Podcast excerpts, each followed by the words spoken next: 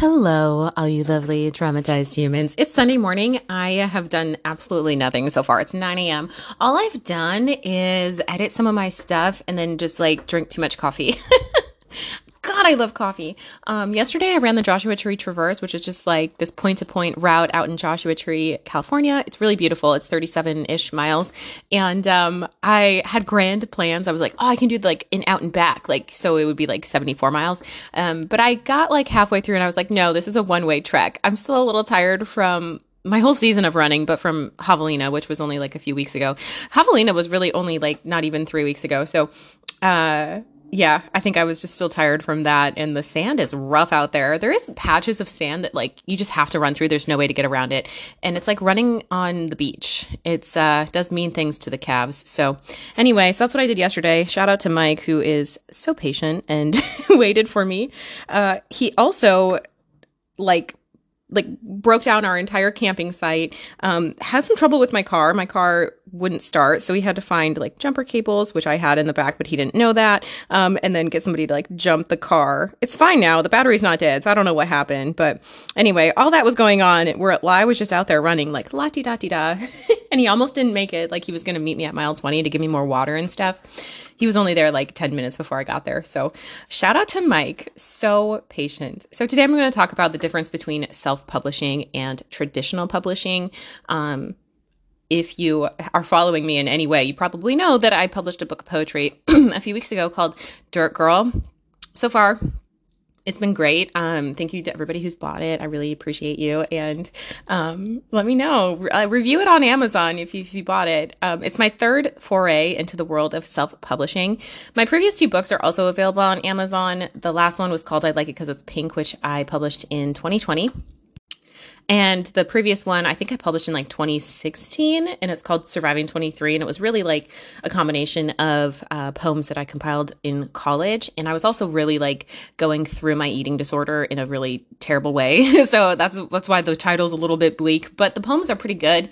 Um, I still think they're pretty good anyway. And so I'm in the process of sort of um, updating them and like you know creating better covers, um, re editing them, and I'll have those published as well. But right now, they still are available on Amazon. Um, and I have been asked quite a number of times why I decided to self publish versus finding a traditional publisher. And the really, the, it boils down to two things, and it's just time and money. So, a little backstory from 2011 to 2016, I attended a school called Bradley University. It's in Peoria, Illinois, which is like just a super ordinary city. Like it's not huge. Um, Bradley was a great school for me. It was small, uh, private division one school we only had like 6000 students. Um, i was only there on a scholarship to run and i wanted to run division one. So um, the small size of bradley coupled with the fact that it was a division one institution um, was really great for me. It was also really expensive so i would never have gone there if not for that scholarship which i'm so grateful for. My senior year i suffered an injury uh, torn labrum in my hip um, that put me out for the whole season. I had to get surgery and stuff and so, with an extra year of athletic eligibility, and I was done with my English degree, so my bachelor's I was done with, and I had an extra year. I wasn't sure what to do. Like, I wasn't sure if I should stay or if I should go. And so, what I decided to do was just to stay an extra year for a fifth year and then also get my master's, also in English. So, I crammed a two year degree into a year and a half. And one of my favorite professors at the time was this woman named Susan Brill de Ramirez. She uh, is no longer on this earth, but she was one of my favorite teachers and so forward thinking. She was a little bit quirky, uh, remarkably smart, and always, always, always happy to chat over a strong cup of coffee. I did a lot of independent studies with her, um, and I really just was inspired by her in a lot of ways. So, in one of her classes during my final year at Bradley, my during my masters, she had us all write, edit, and publish ebooks. So, the master's program at Bradley was really just a bunch of teachers, um, a couple people who were retired and I guess just bored, and then me. so, most of them were like working people. They were teaching like middle school or high school or something. And everybody was kind of like skeptical, like, why are we doing this? And the English department at large, like all the other professors were like, yeah, we don't really know what she's doing. But I think that they were all sort of uh, misunderstanding her point. Like we were all like, what's the point of doing this? When we really should have been asking, like, what's the point of reading 1890s literature or writing these long essays that the professors for sure never read? So my ebook was about learning to manage time as a college athlete. She she instructed us to sort of just like pick something that we already know a lot about um, and it, like so we didn't have to do a bunch of research or whatever. Um, so my peers wrote about baseball and knitting and business and teaching and like whatever they had experience doing, right? So we learned how to write in a style that w- made an ebook compelling, which was very different from like business writing or just traditional essays that we had to write. It was much less uh, formal but we were all sort it was like new to us, right? So we learned how to write them, how to edit, how to format, publish, price, and even market them. Dr. Brill was looking forward while the rest of us were simply looking down at our ancient ass books. I don't know, like with the knowledge that I gained in her class though, I felt really empowered to keep creating ebooks. Like I just knew how to do it. And um, if you publish through Amazon, you can create ebooks, um, paperback, you can create hardcovers, you can also publish audio. So um, there's a multitude of formats, and honestly, uh, I think a lot of people listen to books nowadays, and like people still read them, of course, but I think a lot of people also like to listen. I know I love listening to audiobooks. I listened to an audiobook for like four hours yesterday while I was running through Joshua Tree, so um, it's just a nice way to be able to multitask. Um, so here's why I decided to self-publish. The first reason: money. Not many people go out of their way to read poetry. Shocker, I know. And getting a book deal in any genre is really hard. Uh, even some poetry journals have fees to simply submit your work. And I'd be lying if I claimed to read any of the journals with regularity. Like, if someone gives me one, sure, but like, I'm not going out of my way to subscribe to many poetry journals. I think they're kind of dying. And I also don't think it's fair to have um, like $50 reading fees. And a lot of them are kind of like political. So, like, if somebody knows somebody, then they're like, yeah, you'll put in a good word for somebody and then they win the prize or whatever. I'm just saying, you're not making a ton of money being a poet anyway. Um, but I don't really find it worth the fees to submit to these like large journals. So in traditional publishing, some of the money, uh, not necessarily very much of it, flows toward the author because the author is not the only one involved, right? There's an agent to pay, a publisher, the cost of design and layout, as well as marketing pr- and promotions. Although um, many publishers don't really do much um, in terms of marketing anymore. They kind of lean on the author for that as well. So the best way to land a book deal is honestly to be famous already um, either because you're like a celebrity or because you have a large online presence. However, how many more celebrity memoir, mem, how many more celebrity memoirs do we really need? I was going through Audible the other day. Like, I listened to this book called Class by Stephanie Land. It's so good. She's not like a celebrity or anything. She came from like really like impoverished roots, right? And uh, worked her way through college. Her first book was called Maid, which uh, there's a Netflix series on now. So she like went through college living way below the poverty line as a single mom, etc. So her book was really good, but all the other memoirs that Audible was um, sort of recommending to me were just celebrities. And i was like i don't even know like why i would listen to any of these. I know they didn't write them. Like they all had ghostwriters. Like i don't care that much about a celebrity's life. It's not that interesting to me. It's not relatable right? So how many more do we need? I really it really bothers me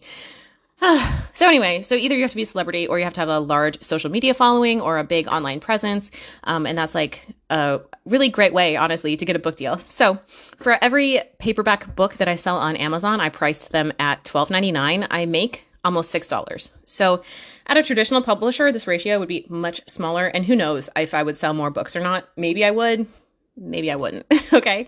So, uh, from a traditional publisher, you can expect anywhere from 7 to 12% I'm getting about half, you know, like I'm getting almost half um, through Amazon, but 7% of like 12.99 is not much. So from a money standpoint, I expected to be ahead by going the self-publishing route. The second reason that I chose to self-publish is really just time. So in addition to a low likelihood that my book would ever be accepted by a traditional publisher, I also didn't care to wait. Like it can take up to a year for a book agent to respond and then frankly, I could sell a lot of books on my own in a year.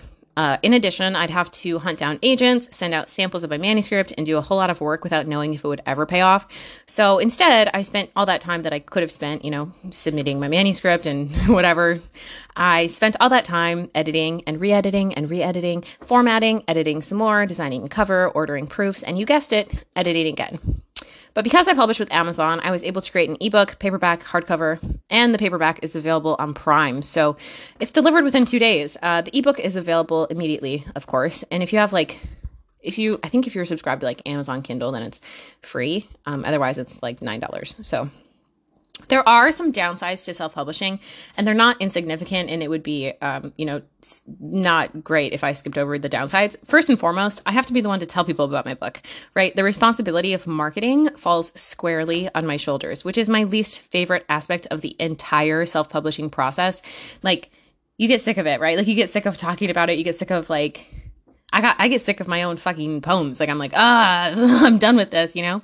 But there is also um an upside to that in that you become a little savvier, you become a little smarter, you learn what works and what doesn't. Um, it's a great learning process as well. There is also a certain prestige associated with gaining a publisher, although that prestige is slowly deteriorating. Um, like blogging used to be considered lowbrow writing, but many bloggers are faring far better than folks who work for large publications you know like there's some online bloggers making you know a million and uh, like millions i should say while someone were working for like the new york times is not making millions i assure you. So the internet is changing the publishing world for better or for worse and i think circling back to dr brill uh, you can go with it or you can resist it but either way it's going to change Lastly, self-published books probably won't end up in Barnes and Noble. Like you're probably not going to be at the airport bookstore, right? Those spots on the tables by the door at Barnes and Noble or anywhere in a anywhere in an airport bookstore, those are reserved for publishers who pay a lot of money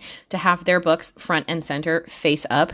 Um, if you do decide to self-publish, you will be exchanging potential shelf space for an entire for the entire like bottomless world of the internet. Now, maybe you are someone who's like an exceptional writer, you have an exceptional story to tell, whatever, probably you should get a publisher, right? Like if you're, um, who the fuck is that lady that wrote Harry Potter? Like she should have a publisher, right?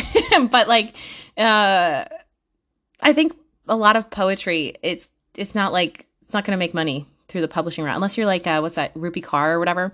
I don't even know what happened to her, but she started online and then someone you know noticed that she was getting huge and, got, and then offered her a book deal and stuff. So so there's like you know there's good and bad things but i think i'm pretty happy with um, one how many books i'm able to sell on my own and two just uh, the process because it's totally within my control. I don't have to lean on anybody else. I don't have to change anything that i wouldn't want to change. You know what i mean? So i think for uh, for me it's been really good. Uh, it's not like i'm making tens of thousands of dollars on these books, like a couple grand probably when all is said and done. But uh, you know, there are certain things that help. Let me tell you what helps. Okay, um, social media definitely helps because you can reach not only your own network, like you can reach people outside of your network. It's a good good way to be discovered, um, but you have to share some of your work in order, you know, to uh, sell it. So I find myself sharing bits of my poetry, and sometimes people like on TikTok or something will um, buy it. So that's a good way. It's free. You don't have to pay for it. It's not like a paid ad. Social media is free. Another thing is if you do have like a website or something, I have noticed that people will go to my website, see that I have a book, read about it, and then click through to Amazon. Sometimes they buy it, sometimes they don't. So uh, that, or if you have an email list, like if you have a website with a l- large email list, shoot it out to that. You know, like there's a multitude of ways that are free. to market your book. You can also do a paid ad on like social media, like an Instagram ad or something like that. Uh, that may or may not work. Google ads might be better. Um, Facebook ads are shit. I wouldn't recommend doing that. So there are a few ways to market your book. You can also market your book through Amazon. Like you can pay uh, Amazon like five bucks a day or whatever to push your book to the top of search results or to put it on um, a Kindle lock screen or something like that. You will have to pay for that though, and you don't really want to blow all, all of your earnings on marketing, probably. So a few things to think about. Um, I linked some Reddit forums about traditional versus self publishing, and they're really interesting because it's, first of all, Reddit, Reddit users are usually anonymous, so people are really honest on these forums, and it's really helpful to read through. Um, there's a couple that are, you know, one woman or, or man, I don't know, one person who used to self publish and then got a publisher, and she breaks down like how much she made in each avenue, which is kind of cool. And then I also linked um, my favorite spiral bound notebook. I don't like a journal that's not spiral bound. Who are we like what are we doing? It's 2023. Get a spiral bound notebook. Or um these this is like a good teacher for a good gift for a teacher. Uh, they're these writing dice. So it's like a pack of big dice with a bunch of sides, you know, not just six sides or whatever, and you can roll them and they have topics. So for a teacher, like an English teacher or something, it's a really cool gift. That's all for me today. I love you all. Bye.